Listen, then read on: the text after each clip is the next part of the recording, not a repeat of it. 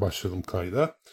Evet, bayağı uzun bir aradan sonra yeni bir rastsal yürüyüşten, geciken bir rastsal yürüyüşten sizlere merhaba. Merhaba Bager. Merhaba merhaba Tevfik. Bundan sonra daha 2023'te daha düzenli program yapma heyecanıyla başlıyoruz. Bakalım umarım böyle O kadar olur. her seferinde bunu söylüyoruz ki artık dinleyici nezdinde hiçbir inandırıcılığı kalmadı bence.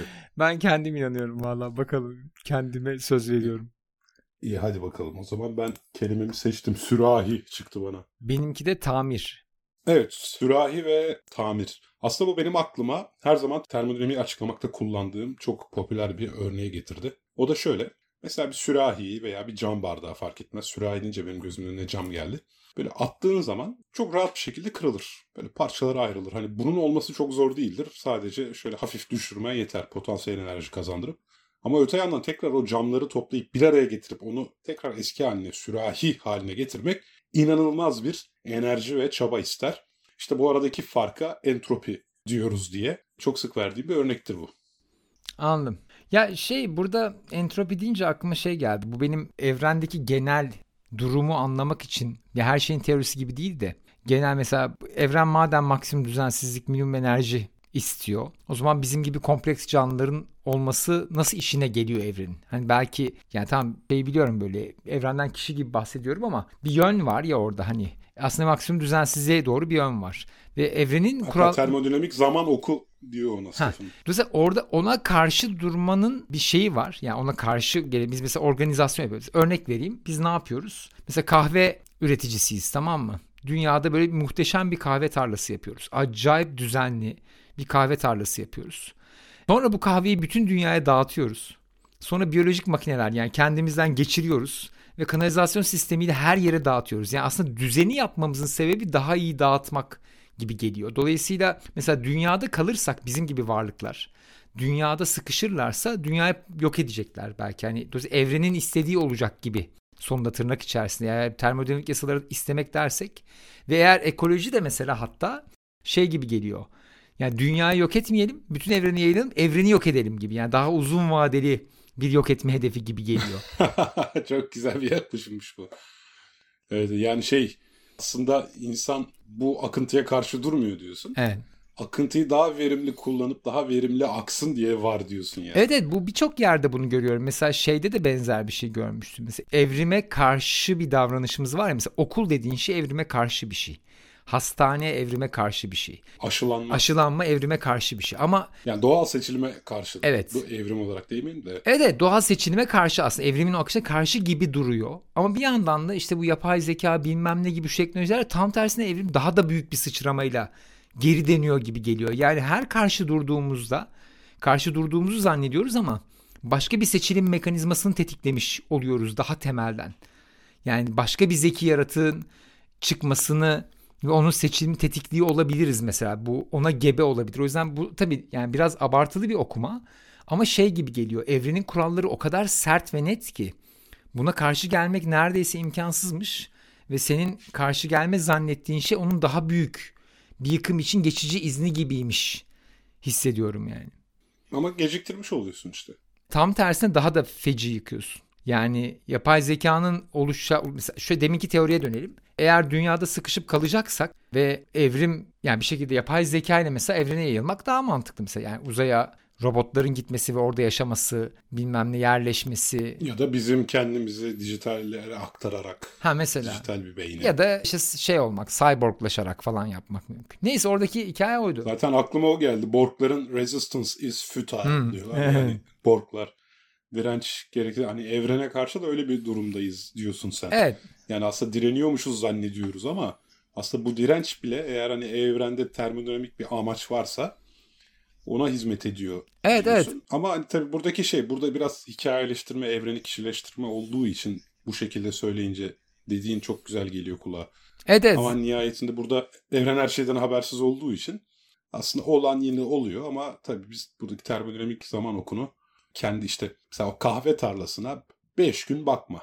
5 gün bakmadığın zaman yaban otları hemen saçılacak, işte kahveler çürüyecek. Yani sen oradaki bütün o çaban işte zaten bu çürüme dediğimiz maksimum düzensizlik dediğimiz olguya karşı bir şeylere ama yine bizim düzen diye tanımladığımız bir seviyede karşı koymak. Hani sonuç itibariyle işte biz... Ama biz daha iyi dağıtıyoruz. Biz şu an doğadan çok daha iyi dağıtıyoruz ya ona bakarsan.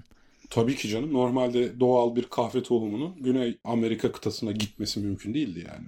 Ya da domatesin dünyanın tamamını ele geçirmesi falan ya da ineklerin... Tabii tabii imkansız değil. Evet evet. Ama onu dağıtmak için de enerji harcıyorsun. Yani tüm oradaki prensip de yine maksimum. Yani doğa onu daha düşük enerjiyle dağıtacaktı. Sen daha yüksek enerji sarf ederek dağıttın. Tabii zaten oradan baksan bile yetiyor aslında. Yani gelişmiş toplumlar daha çok enerji harcıyorlar. Dolayısıyla zaten evrene hizmet etmiş oluyorsun oradan bakınca. Yani hatta bu şey vardı ya neydi o? Bu şey 0, 1, 2, 3 medeniyet seviyeleri. Ha kardeş ev. Kardeş, kardeş ev ölçeğine göre biz 0.7 miydik? Öyle bir şeydi. 67 mi öyle bir şey hatırlıyorum.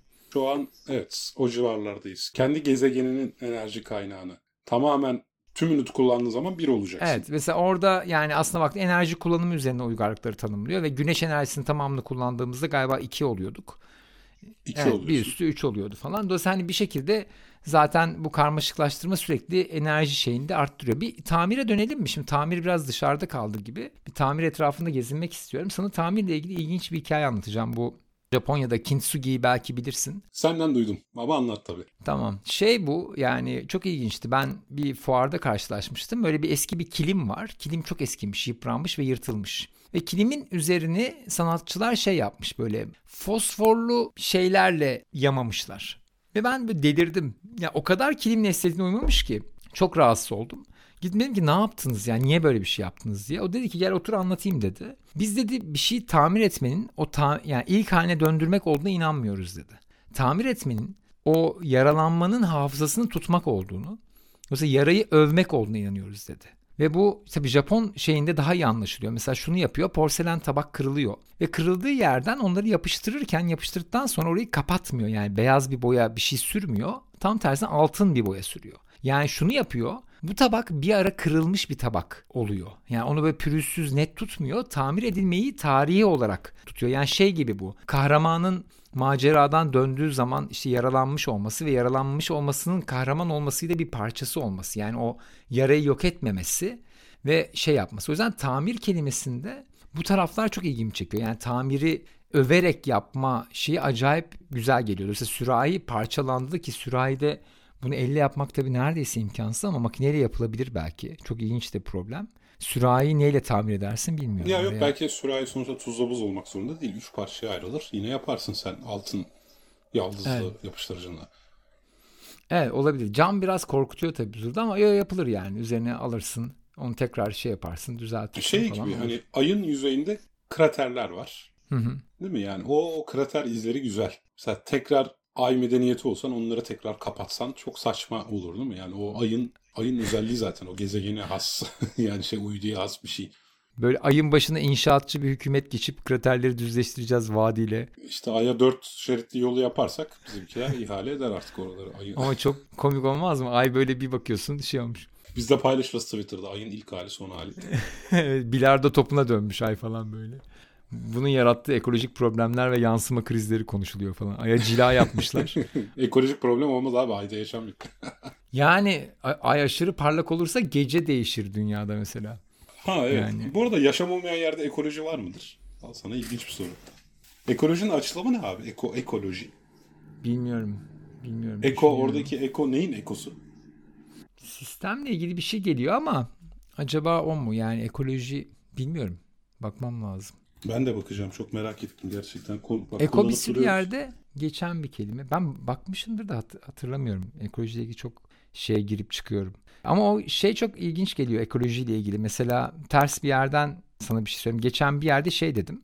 Yani dünyanın iyileşmesi için halkın üzerine çok büyük baskı var. Çöplerinizi ayırın, bilmem ne yapın, şunları tüketmeyin diye baskı var. Ama regülasyonlar mesela bunları çok az destekliyor. Ya da şirketler ya da zenginler ya devletler Zizek, bunları çok Zizek az destekliyor. Abi. Onu Zizek söylüyor işte. Ha. Yani endüstri kendini düzelteceğine size bisiklete binin falan diyor yani. Evet. Hani sen alayımız bisiklete binse hani bu işi şu an tamamen sallıyorum. %10 azaltırsın. Tabii tabii. Ekoloji şey demekmiş abi. Eko antik Yunan'da ev demekmiş. Ev bilimi ama işte ev derken orada canlıların evi. Organizma olmazsa ekolojiden bahsedemiyoruz. Anladım. Ya şey var orada bu British Petrol'ün 70-80'lerde mi hatırlamıyorum bir kampanya. Bu şey vardı ya ayak izi, karbon ayak izi ölçümü. Mesela o bir reklam Hı. kampanyasıymış onu biliyor muydun? Yo. BP abi bu yükü nasıl insanlara kitleriz deyip reklam ajansına e, reklam kampanyası tasarlattırıyor ve kendi karbon ayak izinizi ölçün üzerinden aslında suçu başkasına atma üzerine bir reklam kampanyası olarak çıkıyor bu hikaye. Yani şirketler mesela kendi üzerindeki bu sorumlulukları atıyorlar. Ben de geçen bir yerde şey dedim. Yani e, dünya yok olacaksa ben daha az şey kaybedeceğim zenginlerden. Anladın mı? Onların kaybedecek daha çok şey var. O yüzden hani bir anda şey hissi geldi böyle yani.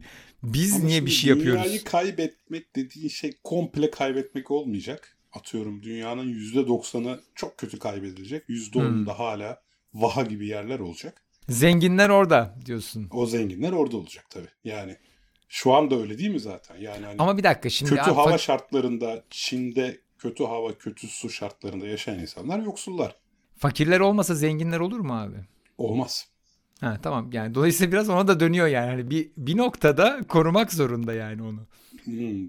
Hatta vaktimiz de az da biliyorsun bugün bir mektup yayınlandı. İşte Elon Musk ve Nobel bilim ödüllü insanlara şunlar bunlar vesaire bu chat GPT'nin yani GPT'nin ileriki aşamalarına karşı bir ara verelim, regülasyon geliştirelim falan.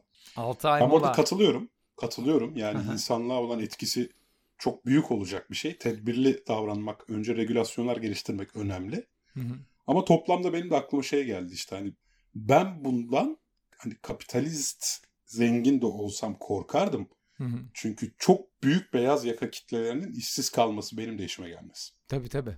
O zaman anarşi işte başkaldırıdan korkmaya başlarım. Oysa benim bu düzeni sürdürmeye ihtiyacım var.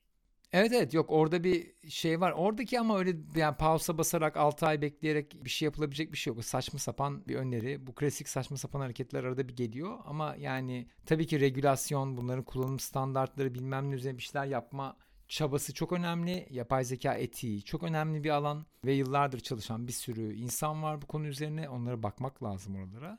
Ama yani gerçekten şu an çok büyük geliyor ya. Tahmin ettiğimizden çok çok daha büyük geliyor. O Abi yüzden- bak ben sana bir şey söyleyeyim. Şimdi biz bu açık bilim işi için iki personel var. Üç kişi çalışıyoruz. Burada kapitalist gibi konuşuyor gibi gözükeceğim. Kimse beni yanlış anlamasın yani. Kimseyi işten çıkaracağım falan yok ama şu an bir personelin yaptığı tüm işi dün ayda 23 dolara yapan aplikasyon gördüm. Hmm. Denedim de. Bak bizim bu podcast'i veriyorsun URL'sini. Bir konuşmamızı deşifre ediyor. Hmm, İki evet. time kodlarıyla hangi dakika hangi konuyu konuşmaya başladığımızı ort çıkarıyor. Üç açıklama metnini yazıyor. Oha. 4 başlık öneriyor. 5 atacağın tweet'i öneriyor. 6, 7, 8 hala vardı şu an aklımda değil. Çok acayipmiş. Evet. E, geliyor bunlar. işte şimdi bak ben şu an hani bu podcast işini organize etmesi için bizde özellikle bir personel var. En azından bir personelimiz daha var. Onun işinin %50'si bu.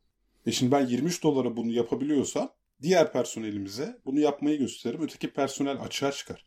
Tabii. Açıkta kalır ve onu işten çıkarırım. Yani böyle bir niyetim olduğu için söylemiyorum. Evet, evet. Ama hani benim ya- yaptığım hani bir insanın dinlemesine, özetlemesine ihtiyaç duyan bir iş şu an yapay zekaya kaptırıldı bile bitti. Yok yok ben de yani 5 saatte yapacağım şeyleri 15-20 dakika seviyesine indirdim yani araçlarda. Çok inanılmaz gerçekten. Ben de ben de ben de çoğu aynı. Ve garip garip şeyler yaptırıyorum. Normal değil yani. Geçen işte bir tane şey baklava periyodik cetveli yaptık biz. Karaköy Güllüoğlu ile. Onun açıklama metnini yazmam gerekiyor ve ChatGPT'ye dedim ki yani periyodik cetvel gibi bir şey düşün ama tatlılar için düşün.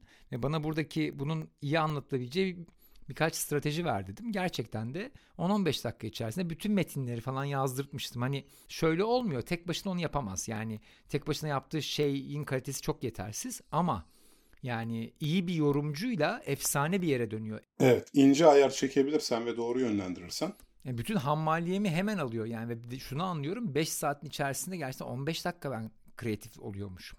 Yani kalan 4 saat 45 dakikada onun kurulumu, ince işçiliği bilmem nesiymiş yani.